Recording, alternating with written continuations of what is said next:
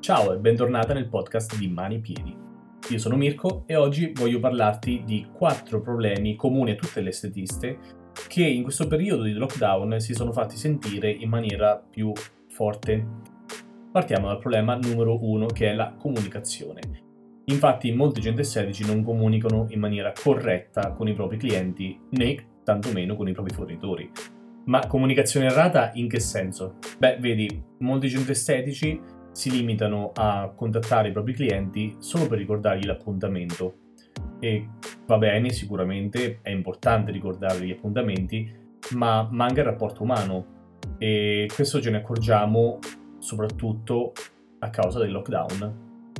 Infatti alcune estetiste hanno lasciato il telefono in centro estetico senza contattare i clienti perché semplicemente non avevano più appuntamenti eh, da fissare e da reimpostare ok, è importante sentire il cliente per l'appuntamento, ma è anche importante un eh, rapporto umano che sia continuativo. Infatti questi clienti durante il lockdown si sono serviti di youtuber, di influencer, di comunque sia altri centri estetici che hanno lavorato sui social per continuare a fare un'autocura domiciliare, perché poverine, anche loro dovevano continuare a vivere in qualche modo, anche se chiuse in casa e tra la noia e l'interesse di fare cose si sono messi a seguire queste, eh, questi professionisti online.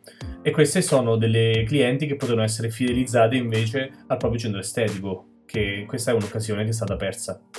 Andiamo invece all'errore numero 2, parliamo di non informarsi in maniera precisa su prodotti e certificazioni necessarie per il proprio centro. Questo è un discorso molto ampio che riguarda soprattutto le messe a norma del centro estetico che non tutte le estetiste hanno, nel senso che si affidano semplicemente al primo controllo dell'ASL quando ancora non hanno messo niente di nuovo nel loro centro estetico e poi dopo successivamente cominciano a lavorare con macchinari, con eh, altre tecnologie che non sanno effettivamente se sono a norma o meno, o perlomeno il rappresentante gli dice di sì, ma poi ogni regione, abbiamo visto soprattutto in questo periodo, ha le sue regole e, ehm, e, quindi bisogna essere sempre aggiornati. Specialmente la cosa principale che io noto in giro è che le estetiste, molte estetiste, non tutte, ancora fanno la pedicure, ad esempio, con i taglienti. Questa è una pratica che è diventata illegale da un paio di anni e non lo sanno in molte, semplicemente perché alcuni fornitori di monouso semplicemente fanno finta di niente. Per loro è un business e quindi ci mancherebbe che si vanno a togliere dei clienti per questo motivo. E stessa cosa è successa con la riapertura post-lockdown. Ci sono state le normative, la disinformazione è stata tantissima e le setiste si sono appoggiate semplicemente al loro fornitore di fiducia quindi il fornitore ha fatto un po' cassa, non, ovviamente sto generalizzando, non tutti quanti i fornitori sono stati così sleali, e hanno venduto un po' quello che gli pareva, hanno venduto un po' di sanificatore all'ozono, hanno venduto un po' di monouso sovrapprezzato, insomma eh, sarebbe molto meglio se le estetiste si formassero e informassero in maniera autonoma.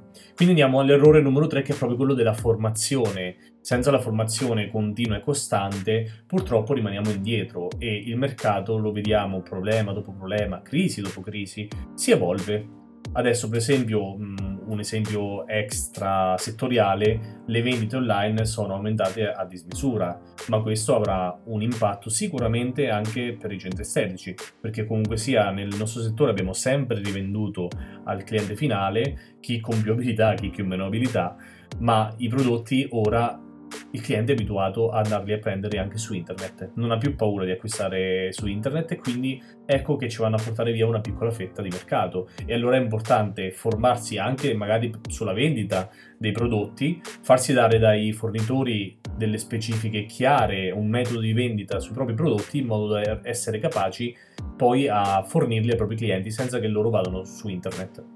E l'ultimo problema poi ce ne saranno sicuramente altri, ma mi voglio fermare qui per oggi, è non impostare i prezzi in maniera corretta. Perché dico questo? Perché con la riapertura e tutti i materiali di sanificazione, di monouso, di protezione, eccetera, molte estetiste hanno deciso di applicare una cosiddetta tassa Covid.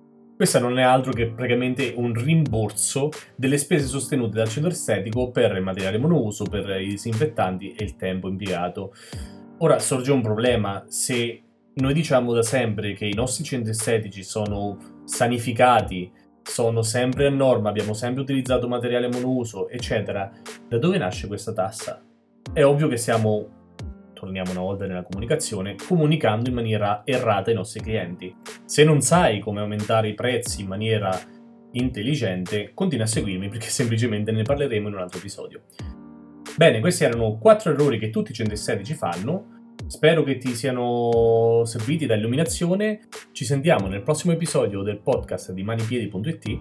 Ti ricordo di visitare il blog sul sito www.manipiedi.it e semplicemente ti auguro una buona giornata e un buon lavoro. Ciao!